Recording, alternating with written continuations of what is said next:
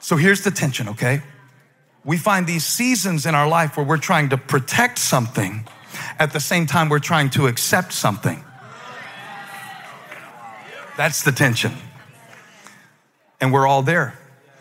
We're all there. It's like we're, we're trying to receive what God is doing. This is what the church was doing. They have just gotten used to the idea of justification by faith. That was new. They were no longer shedding the blood of bulls and goats in the sacrificial system in order to atone for their sin. They are now having to believe by faith what they used to be able to touch. They are, they are having to They are having to learn an entirely new way to relate to God. They are having to take what was visible, the circumcision, and, and in an invisible covenant, they are having to trust in an unseen God.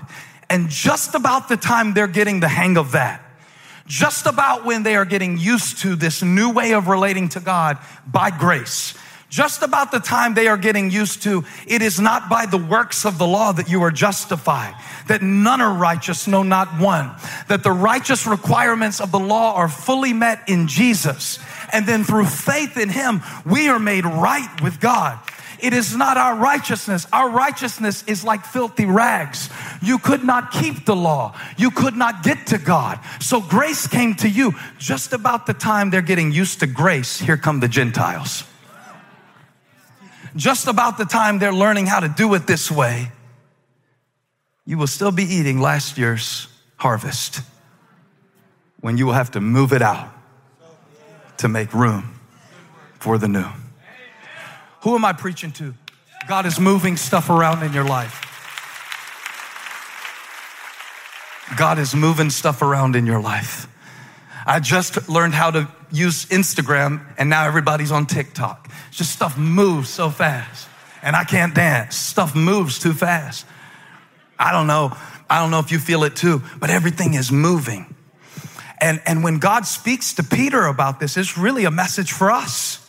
It's really a message about how do we protect what God did while accepting what he's doing? How do we not get stuck in a way of going, man, I wish, I wish it could be like it was. Well, it's not. Well, I wish, I wish God would give me an announcement or make an appointment with me on my calendar. Did you know that change never makes an appointment with your calendar? It just shows up when it wants to show up. I, I think it's so crazy how Peter was like, look, look at, look at how he responds to them starting from the beginning. Peter told them the whole story. And let me give this to you from Acts chapter five on, and I'm going to do my best to just be diligent and read the text and not comment on it. Will y'all pray for me? I love this text so much. I'm going to want to keep on saying stuff about it, but I want to read this here. I was in the city of Joppa praying, and in a trance, I saw a vision. I saw something like a large sheet being let down from heaven by its four corners, and it came down to where I was. And it came down to where I was. And it came down to where I was. And it came down to where I was. And it came down to where I was. God said, don't chase it, chase me.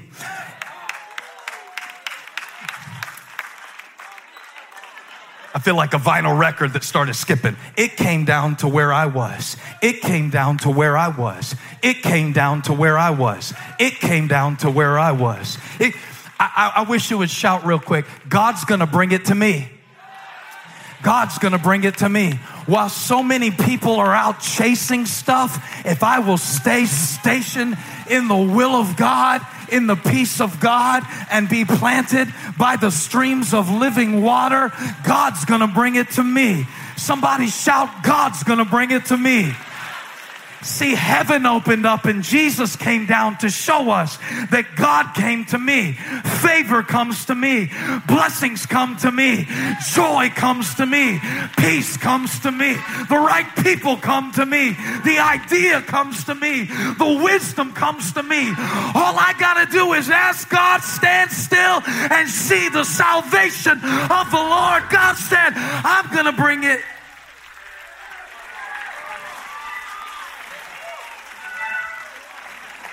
I don't care if you are contagious. You got to Touch somebody real quick on their shoulder and tell them real quick, God's going to bring it to me. God's going to bring it to me. Somebody in the back that's just sitting there, the word of the Lord for you today is, if you will stay in Joppa,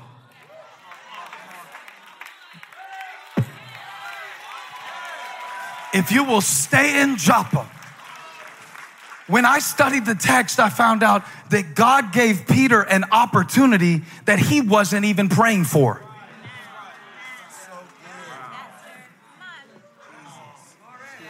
Joppa. Joppa. I was like, Lord, what's significant about Joppa? Why was he in Joppa praying when the gospel went to the, the known world? This is a big deal. This is a big deal, Mister President. This is a big deal, Peter. But he didn't know it. He went up on the roof to pray. Let's look at the story. Can we look at the story? All right, sit down. He was in Joppa. That's what he said in verse five. I was in Joppa, not posting, praying. I was in Joppa. Everybody say Joppa. Come on, you got to say it out loud, not in your head. Say Joppa. There it is, because that's where some of y'all are right now. Peter went to Joppa because an E-Kids volunteer in the church had just died. Her name was Dorcas. Dorcas. How are you going to go all, you're Peter. How are you going to go out of your way to check on Dorcas? She's not famous. She's not She don't have a lot of followers. But Peter was in Lydda and he was preaching the gospel, raising people from the dead and stuff. Just, you know, the things you do when you're Peter. Yeah. And when, when he went to Joppa to see all the people who were discouraged in Joppa, when he got there, look at uh, Acts chapter nine. I'm all over the scriptures today because this is such a great, great, great passage of scripture, and the Lord just keeps unfolding it for me even as I preach to you. But give me Acts nine forty. Peter sent them all out of the room because Dorcas is dead, and he went to comfort them. But he sent them all out of the room. He sent them all out of the room. Y'all got to go. Y'all got to, y'all got to get out of here real quick. He sent them all out of the room, all out of the room, all what? What, what did we come here to do today? To make room for the new. Now, he knew that if he keeps people in the room who have an old mindset, old mindsets cannot receive new miracles. Preach the word, verdict. Old mindsets cannot receive new miracles. So he said, y'all get out. I love you, but get out. I appreciate you, but get out, because there's something new that God wants to do, and I need my faith focused right now. So I'm sorry my phone was off. Make room. I'm sorry I didn't respond to you. Make room. I'm sorry that I didn't come crawling back to you. Make room. I'm sorry. Make room. I'm sorry I was at church. Make room. I'm sorry I couldn't gossip with you. I had to walk away. Make room. Because if I allow an old mindset to crowd the space of my heart. Wow. Peter's like, y'all got to go for a minute. Get out. Get out. And, and when he sent him out of the room, he got down on his knees and prayed. And turning toward the dead woman, he said, Tabitha, get up. One time Jesus went in a room and there was a little girl who had died. And the word for little girl in Aramaic is Talitha. And he said, Talitha cum. Now look back at the scripture again. What Peter said was Tabitha. Her name was Dorcas in Greek, but the name that they would have been familiar with was Tabitha. It's one letter different than Talitha, little girl. He is mimicking the miracle that he saw the Savior do. He, he decided in this moment, I want to see if resurrection power is real. And when he said, Tabitha, t- t- Tabitha, Tabitha cum, Talitha cum, little girl, get up. And I wonder, I wonder what you need to say, get up to today, that is lying dead and dormant in your spirit and in your life. This message is not for everybody, but whoever it's for, when he said, Tabitha, get up, Tabitha cum, Tabitha, get up. she opened her eyes, and seeing Peter, she sat up. God said, make room for resurrection. I know there are some things in your life that you have given up on, but whoever this is for today, make room for the new. And the only thing that is blocking you from receiving the grace of God is your unbelief. So I want to take a minute and send an announcement to unbelief. Get out the room. Resurrection is here. Get out the room. Grace is here. Get out the room. Jesus is in the house. Come on, shout about it, saints.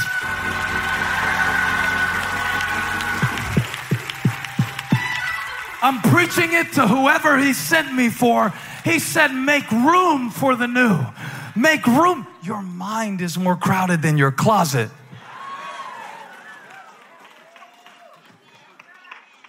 And people will apply this message so many different ways. It's, it's crazy. They'll be like, I heard the preacher say, you know, make room for the new. I want to, you know, divorce.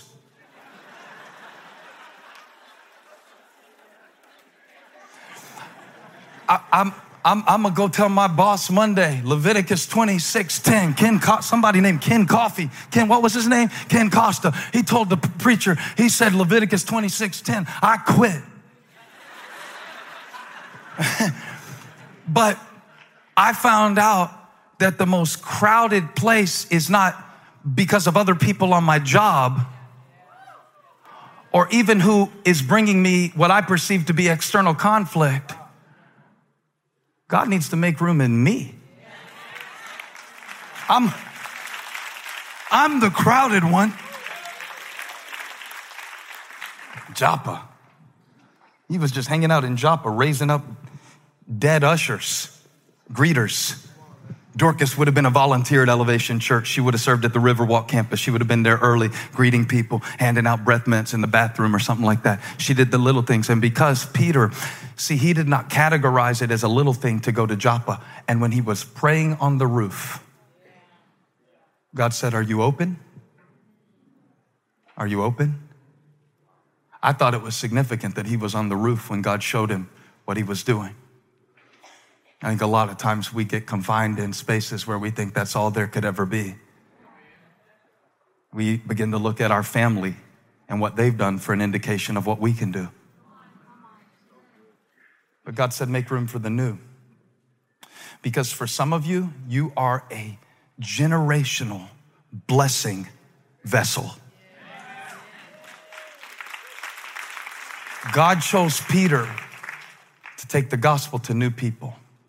And that will always require conflict. You are going to have to confront your old ways of dealing with people, because if you don't, God can bring you new people. But if you carry the same patterns from your old relationships into the new ones, you didn't make room for them. This is why I was telling you this morning, when John Butler came, Graham said, how fast did Elevation grow when we came in? And there's pictures on my wall of different sizes of the church. So I told him the John Butler story when he said, came in and said, preacher, you're full. We had, uh, I think that week, twelve hundred people in church. He said, your church is full. I said, praise God. He said, that's a problem. You telling people to invite their friends, where are you going to put them? Where are you going to put it? If your heart is full of bitterness, where are you going to put love if God sends it?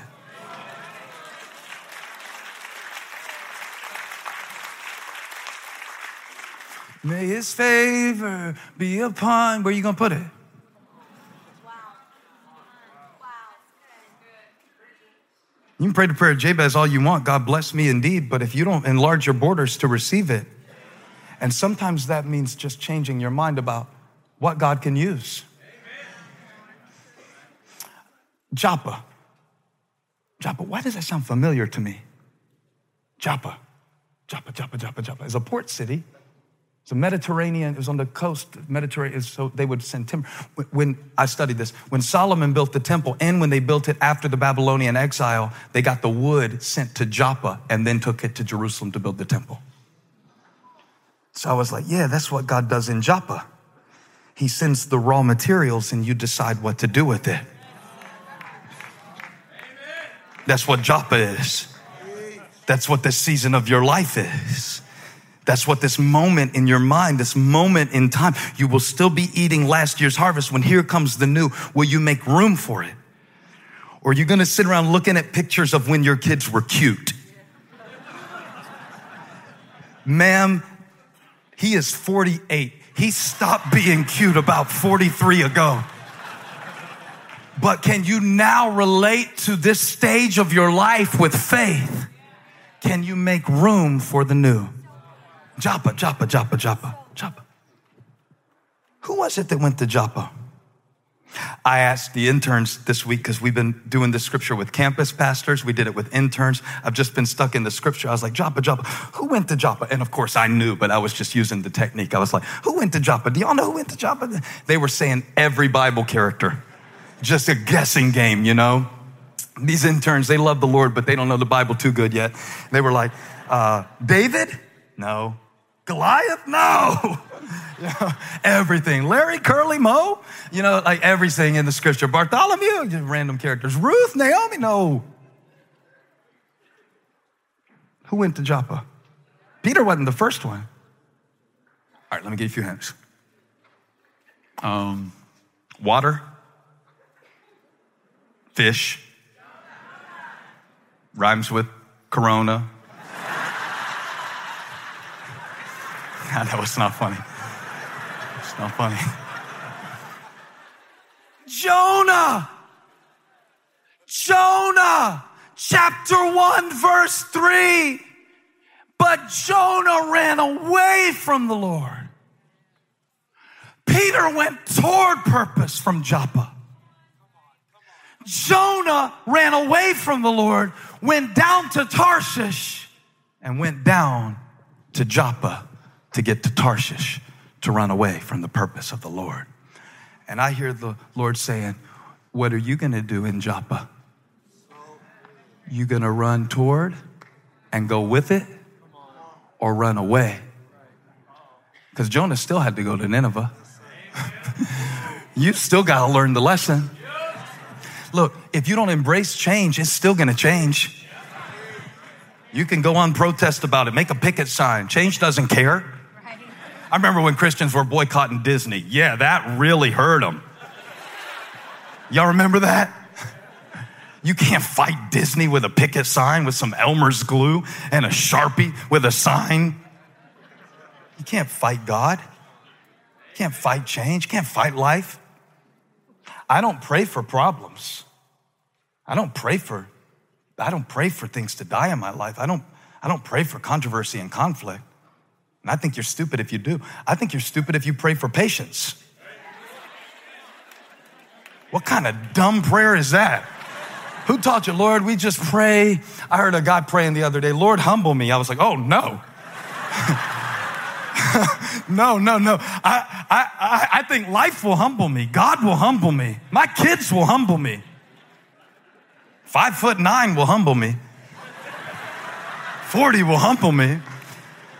But when it comes, I almost called this message the Jopportunity of a lifetime, because I would, I didn't call it that. I almost called it that because I thought it's what you do in Joppa. Peter said, I was in Joppa praying. So three things the Lord gave me. Don't get nervous. This is the conclusion, part one. Joppa. Three things the Lord gave me, and we'll go, that he gave Peter. When Peter was praying in Joppa, not looking for something new, not chasing something new, not quitting jobs and leaving marriages, but just staying. The Lord showed him four corners. It was a vision that God showed him. The vision came to him. God, what do I do? You, you fulfill God's purpose, and you pray, and you be who God has called you to be, and the sheet came down from heaven. Heaven comes to you. Amen. You don't climb to God. This is the new covenant. This is the new way of relating to God. God comes to you. While he's praying, the sheet came down from heaven, and he said, uh, it came down to where I was, verse six. I looked into it and saw four-footed animals of the earth, wild beasts, reptiles, and birds. Next verse. And I heard a voice telling me, get up, Peter, kill and eat. and watch Peter resist the tension. I thought it was this way, but maybe it's that way. I thought God was going to do this. Maybe he's going to do that. I thought this was who God was going to use, but maybe he's going to use somebody different. I thought God gave me this opportunity, but maybe he's opening a door. I thought God had opened that door, but then it closed. Maybe God closed that door to show me another door that I wouldn't have seen if the one that I wanted to walk through hadn't closed. Who was this for? And, and Peter said, surely not, Lord. I don't like it. I don't want to make room for it. I like last year's harvest. I like the way it was. I like the tabernacle. I like the old way. I like fighting. I like that. Ah, ah, ah, ah. Surely not, Lord. Nothing impure or unclean has ever entered my mouth. And the voice spoke from heaven a second time, saying, do not call anything impure that God has made clean. So he went to Cornelius and gave him the gospel. And the Gentile world opened up to the purpose of Jesus Christ because of what happened in Joppa. I wonder what's at stake in this Joppa moment of your life. And if I could give you three things before I send you out, it would be one, don't be limited by a label. God said, don't call stuff what I didn't call it. You keep calling it impure or unclean. You have your categories for life. You have your categories for people. You think you know what a blessing is and what a blessing isn't. I read a proverb from a, a Japanese proverb from a long time ago that said, one day a farmer had a horse that ran off, and the neighbors came around later that night and said, we're so sorry for your loss. That's horrible. He said, maybe. Next day, the horse came back with two other horses. The neighbors came around and said, uh, congratulations. That's wonderful. You have two new horses. He said, maybe. The next day, his son was out trying to train one of the two new horses or, or one of the horses. I don't know which one. It didn't say in the parable, but he fell off and broke his arm. The neighbors came around and said, that's horrible that your son broke his arm. He said, maybe. The next day, the army recruiters were coming by to draft somebody to fight in the war, but the son had the broken arm. The neighbors came around that night and said, that's wonderful. Your son doesn't have to go to war. He said, maybe. Oh, that's the end. Y'all waiting on the punchline. That's where we have to live, church. We have to live in the space called maybe. This is the tension of the mystery of the gospel of Jesus Christ. What a blessing, maybe. What a burden, maybe. What if they're the same thing? Maybe. Maybe. Maybe. Maybe. I don't want a maybe. I want a miracle. The miracle is in the maybe. I gotta close. Take the mic. I can't stop preaching this because God said, make room. Make room. Stop being so closed-minded about who God can use. God might use somebody you don't even like to bless your life. What a word. What a word. This is a daylight savings time anointing. This is a one hour early word. This is a word for people who know you cannot limit yourself with a label. And number two, don't be loyal to a lie. Some of us will hold on to something that is old because it feels comfortable, like sweatpants with holes all up in them. You wear it because it feels good, but you look stupid wearing something you should have thrown out a long time ago.